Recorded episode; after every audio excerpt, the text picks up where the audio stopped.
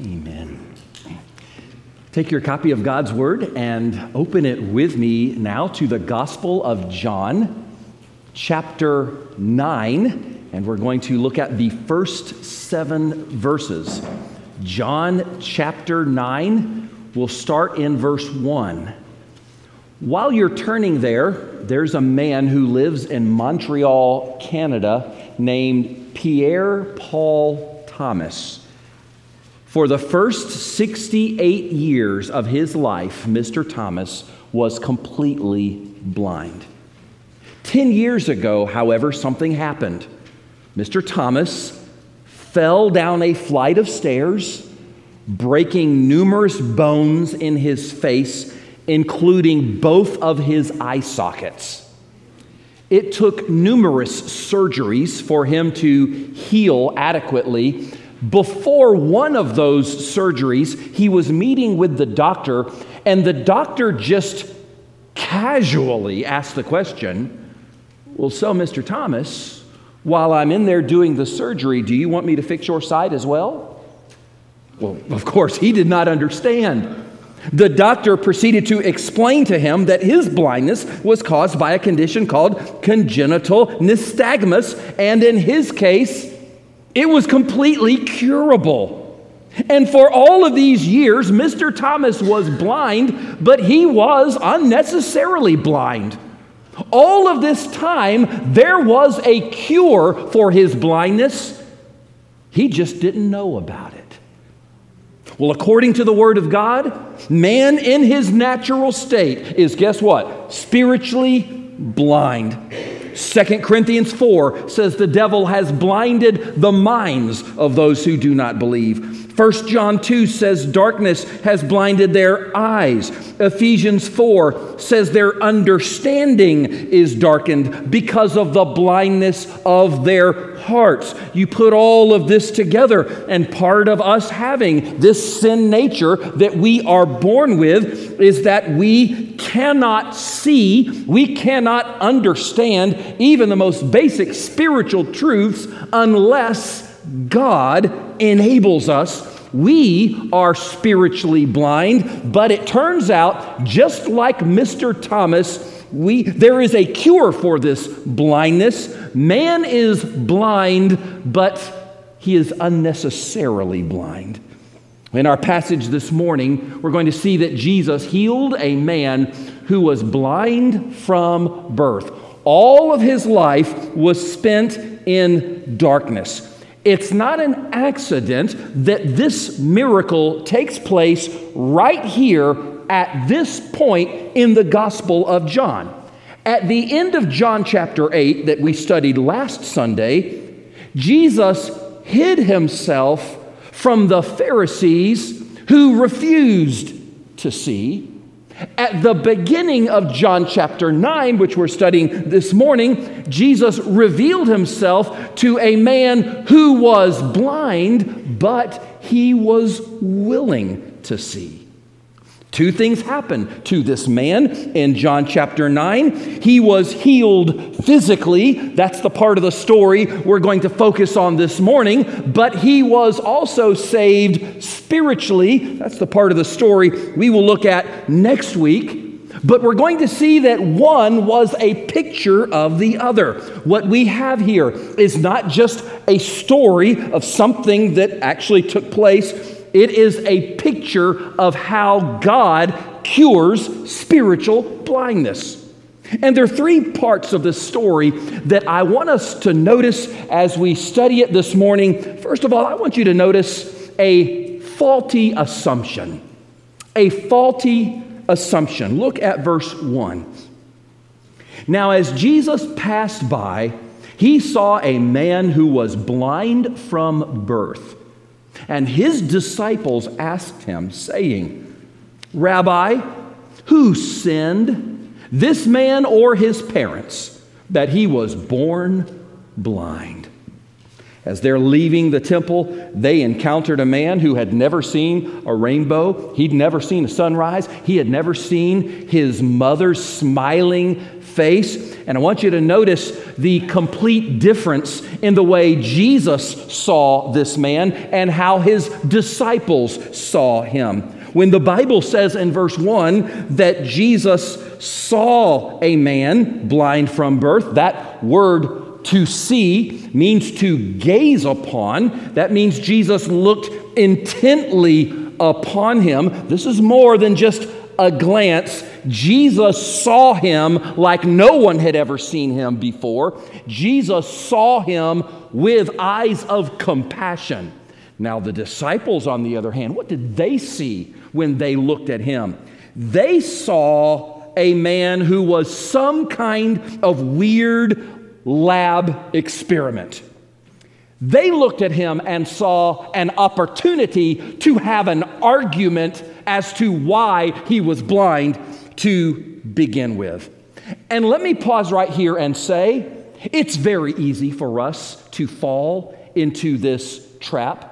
It's very easy, if we're not careful, to be like these disciples when we see someone who is hurting, when we see someone who is suffering, and we see them as an object of debate rather than an object of compassion. By the way, which do you see when you see that man or that woman who is broken. These disciples were more interested in arguing about him than they were actually helping him. But notice the question that they asked Jesus. Notice the questions they did not ask Jesus. They did not ask Jesus, Oh, Jesus, why was this man born blind? That would have been one question. Nor did they ask him, Jesus, did he do something wrong? Did, did, did, is this the result of somebody's sin? No. Notice how they worded their question. They simply asked, Who sinned? In other words, was it him? Was it his parents? They just assumed that he or somebody had to have done something wrong for him to be born in that condition. They had in those days this belief. Now, this is going to sound kind of crazy to us, but they actually had this belief, this doctrine of prenatal sin. They actually believed that it was possible for a baby inside of the mother's womb to somehow, some way sin. I'm not sure exactly how that worked, but they believed that a baby might sin while still inside the mother's womb. And if that baby were born with a birth defect, well, maybe that was God punishing them for the sin they committed before they were born. Now, that is absolutely ridiculous Nowhere does the Bible teach that, but isn't it interesting? Even Jesus' own disciples in John chapter 9, they at the very least were flirting with this doctrine. They assumed that somebody must have done something wrong, maybe even the man who was born blind. This reminds us of the story of Job, doesn't it? How he lost everything and he lost his possessions and he lost his children, and he lost his health. His own wife told him he ought to just curse God and die. And then, when finally his friends showed up, what did they say to him? What did you do? You must have done something terrible, Job, for God to allow all of this bad stuff to happen to you. It's the same faulty assumption that suffering must be the direct result of personal sin. A lot of people fall into the same line of thinking today, looking to blame somebody. And if they run out of people to blame for suffering, well, they'll just blame God. I have heard people say, God, I did all the right things. I went to church. I gave money. I sang the songs. I prayed the prayers. I was faithful to my wife. I paid my taxes. God, why did you allow blank to happen? Is this how you repay me for my faithfulness? And there is this assumption that God must have done something wrong because God is supposed to always bless good behavior with blessings. Let's be honest. In this sin stricken world we live in, that is not always the case. And we see people who are relatively good who suffer, and we see people who are absolutely evil who don't, at least not yet. There have been many polls over the years, maybe you have heard of them, many polls in which people are asked the question if you could ask God one question, what question would that be? And you know, every single time someone does that poll, the number one response is always the same. Everyone says, Well, I would ask God, why do you allow suffering in this world? Well, guess what? That was the question behind the question in verse 2, wasn't it? That's the question behind the question.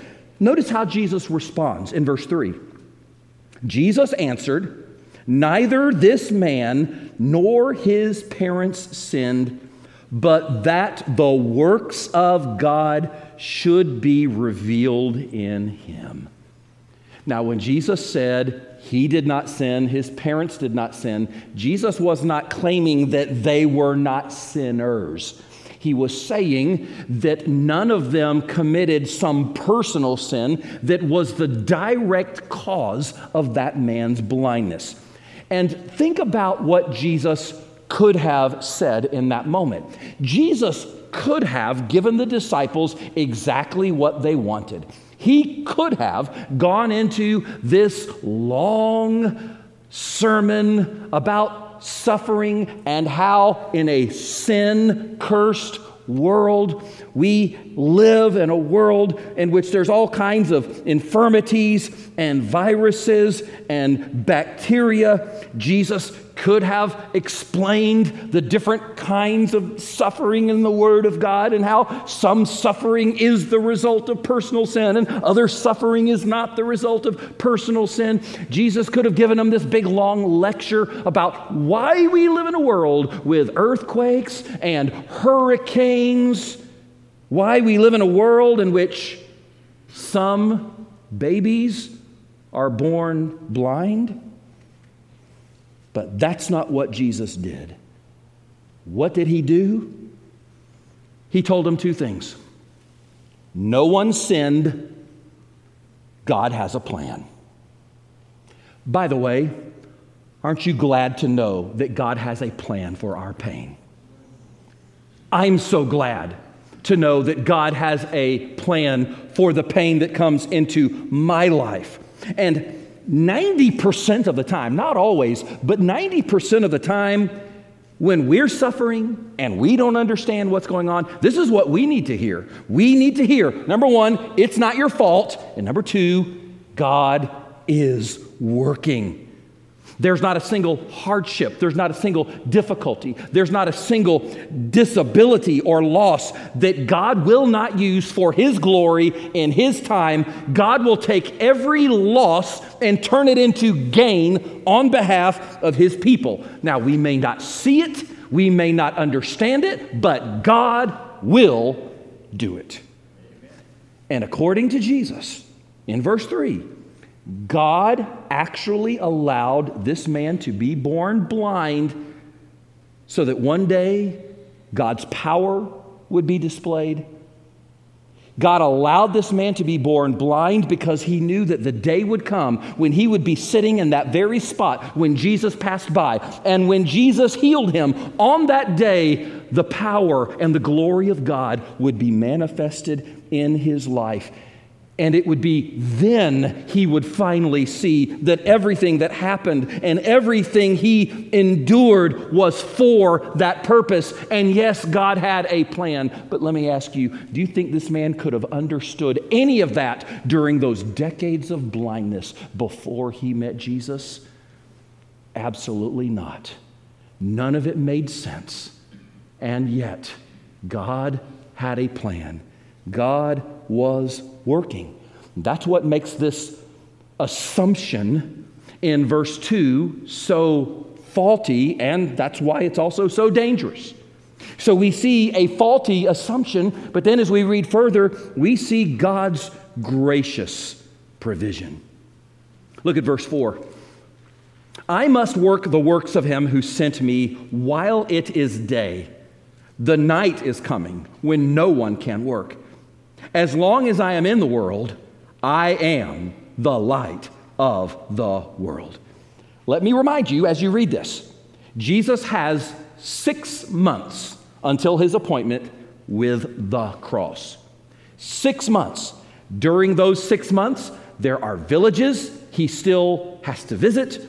There are miracles he still needs to perform. There are sermons he still needs to preach. There are disciples that still need to be trained. Jesus knew he had a limited amount of time to do the, the things that the Father sent him to do during those six months. Now, if that was true for Jesus, that's true for us. We have a limited number of trips around the sun to do what God has called us to do, and we don't have a moment to waste. But Jesus has this work that he says he must do because the night is coming. In other words, his earthly ministry is going to come to an end. And Jesus wants to show them in verse 5 that he is the light of the world. We've seen this already several times in the Gospel of John, 26 times in the Gospel, I believe 20 times in the Gospel of John. Jesus is referred to as light.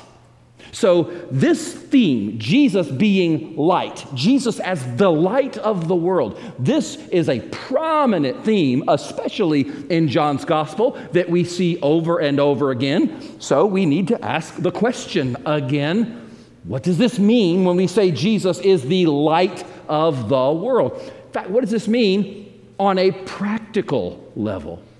Well, if you read all of the different verses in the New Testament, that talk about light in a spiritual sense, not literal light, but spiritual light, you know what you'll notice? You look at all of those verses, you will see that light refers to three things. Sometimes light refers to holiness, sometimes light refers to truth, sometimes that word light refers to life. And so, Jesus as the light of the world, when he came, he brought in himself holiness, truth, and life. As the light of the world, Jesus was holy without sin, and therefore he is able to reconcile sinners to a holy God. Jesus said of himself, I am the truth. In Jesus, we discover who is God, and we discover the truth of who we are and what we need. Jesus brought life. He brings us eternal life. He brings us abundant life because Jesus is these things, and He brought us all of these things in Himself. In this sense, He is the light of the world. And I want you to notice what Jesus does he reminds the disciples in verse 5 that he is the light of the world, and he does that right before healing this blind man and making it possible for him to see light for the very first time. You see how all of this ties together? Jesus is going to heal the man born blind in order to prove that his claim to be the light of the world is true. And one of those works that Jesus came to do when he said in verse 4, I must do the works my Father has sent me to do. One of those works that he had to do was the healing of the blind because it was understood at that time that the Messiah, when he came, he would do certain things. One of them would be to heal the blind. In fact, this was prophesied. We look at the book of Isaiah, chapter 42, verse 7. It says, One day God is going to send this Messiah to open blind eyes, to bring out prisoners from prison, those who sit in darkness from the prison house. In Isaiah 35, verse 5, it says, Then the eyes of the blind shall be opened, and the ears of the deaf shall be unstopped. And so, again and again, the scripture said one day God is going to send a Messiah, and when he comes, you will know he is the Messiah, in part because he will give sight to the blind. And therefore, this was a big part of Jesus' ministry. Did you know that healing the blind was the one physical miracle Jesus performed more than any other miracle? Five different times, five separate occasions in the Gospels, it tells us the story of Jesus giving sight to the blind. But this story in John chapter 9, this is the only time he healed someone who was blind from birth. You know why that was so important?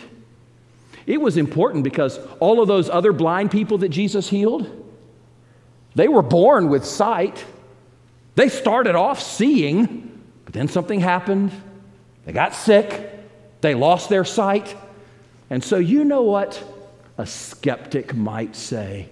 A skeptic might come along and say, well, you know, those other blind people Jesus healed, they weren't completely blind. They weren't always blind. That doesn't count. Maybe he's not really the Messiah after all. Do you see why it was necessary that there be someone whose blindness could not be questioned?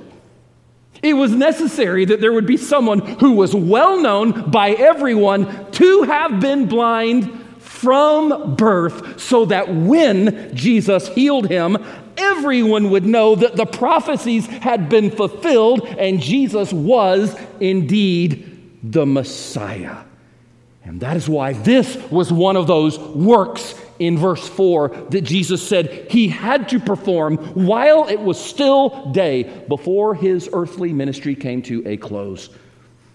And I want you to notice how Jesus performed this miracle. Look at verse 6. When he had said these things, notice there's a connection between what Jesus just said and what he is about to do, healing this blind man. When he had said these things, he spat on the ground and made clay with the saliva. And he anointed the eyes of the blind man with the clay. Remember, I told you that Jesus healed the blind on five different occasions? Did you know that he did it differently every single time? God does not always work in the same way in our lives. He doesn't always do the exact same thing that he did the last time. And so this time, Jesus did something very interesting. He spat on the ground, made mud, made clay out of the dirt with his spit. I don't know how many doctors and how many nurses we have here this morning, but does this sound very hygienic to you? Uh, is this something they teach in nursing school or med school? I don't think so. And not to get into too much detail, but man, you gotta use a lot of spit to make enough mud to cover two eyeballs. You think, well, why did Jesus do it this way? Maybe he did it this way in order to teach everyone that the light of the world had come in human flesh made of clay? Maybe Jesus did it this way to intentionally cause some irritation in his eyes to bring attention to the man's problems. You ever had something get stuck in your eye and, oh, you just couldn't get it out fast enough because it just bothered you so much? You know, sometimes the Holy Spirit works in our lives in that way, doesn't He? Sometimes He gives us that holy irritation so that we'll know that something is wrong, to call attention to it, so that we will repent. Maybe that's what Jesus is doing here. But whatever the reason, we know He didn't have to do it this way. He could have just touched the man, He could have just spoken it. In fact, I believe Jesus could have just willed it, and he would have been healed. But that's not what Jesus did. He spat in the dirt, he put clay in his eyes. And notice what Jesus told him to do in verse 7. And he said to him, Go wash in the pool of Siloam, which is translated sent. Can I just pause my sermon for just a moment and point something out that is not technically part of the sermon, but it's just so cool I have to talk about it? Anybody want to hear something super cool? Take a look at verse 7. Did you know that verse was in the news this week? Anybody see the headline? Anybody? Okay, some, some did. Some of you did. This news, or this, this verse, was in the news this past week. Let me just show you a, a headline that I, I screen captured on my cell phone. Steps descending into 2,000 year old biblical site where Jesus healed a blind man, unearthed by archaeologists. This past week, archaeologists announced that they unearthed and they discovered the steps leading down into the pool of Siloam, the very steps that this blind man had to walk down in verse 7 in order to be healed. And they made this discovery and they released this headline. This is from three days ago. How cool is that? Now, we're not surprised because we believe that every detail of every verse of the Word of God is true. But it is kind of fun when the world accidentally stumbles upon that fact every now and then, isn't it? Well, back to our story. Jesus sent him to the pool of Siloam. This was one of the main landmarks in Jerusalem. No doubt this blind man had been there numerous times. I imagine he had memorized exactly how many steps and how many turns in order to get there. And Jesus commanded him to go wash in the pool of Siloam. Why? Because his body needed to be cleansed from dirt? No because, as we will see in the rest of the chapter, his heart needed to be cleansed of sin. That's the reason why. And this is why John emphasizes this one particular detail in verse 7. He wants the reader to know that this pool, Siloam, means sent. Why is that important? Because Jesus just said in verse 4, I must do the works of him who sent me. Jesus was sent. 50 times in the Gospels, Jesus referred to himself as having been sent as the Son of God, born of a virgin. He was sent. He said, I was sent to seek and to save the lost. And this is why John emphasizes the meaning of the name of the pool. Jesus is the one who was sent.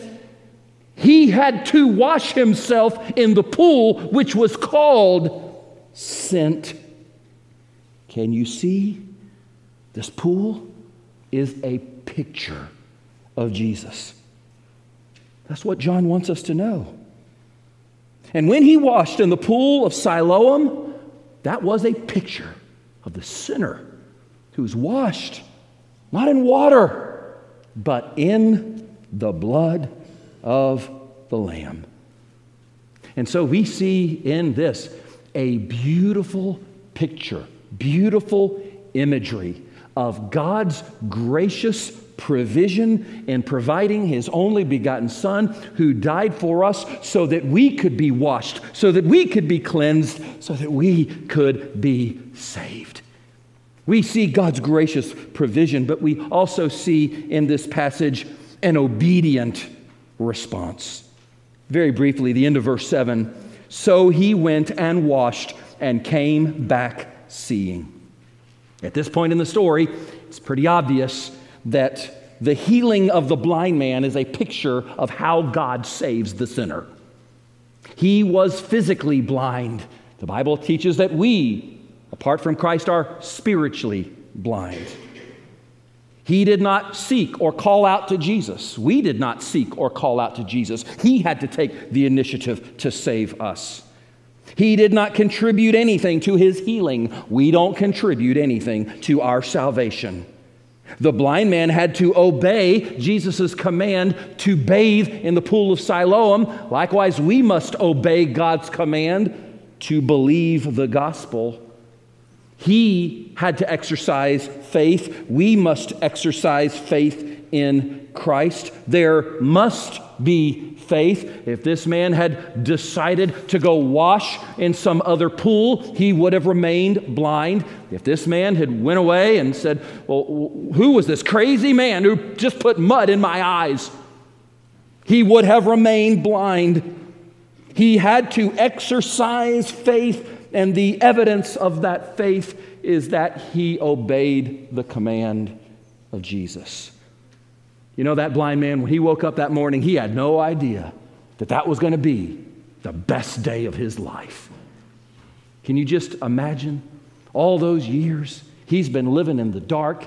He's learned how to identify people by the sounds of their voices, but now he can put faces to those voices.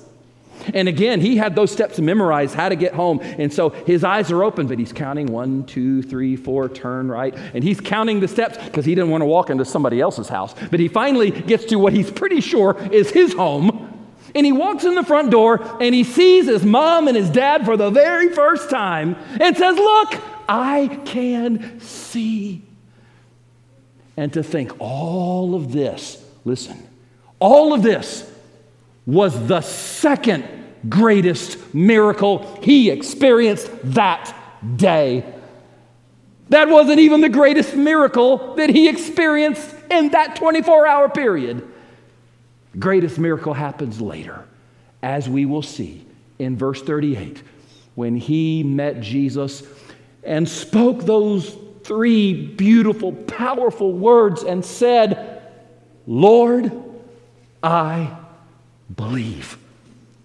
And he experienced the greatest miracle of all when he, a man who had been spiritually dead, was saved and made alive in Christ. This is the cure for spiritual blindness. We acknowledge our sin. We believe in Jesus who died and who rose again on the third day, and we place our faith in Christ. If you've never done that this morning, I would ask you, in whom will you place your faith today? Would you join me as we pray? Our Heavenly Father, we thank you for this story and all that we learn from it, and for the beautiful picture that we see in this of what you have done in our lives and what you are continuing to do in the lives of people today.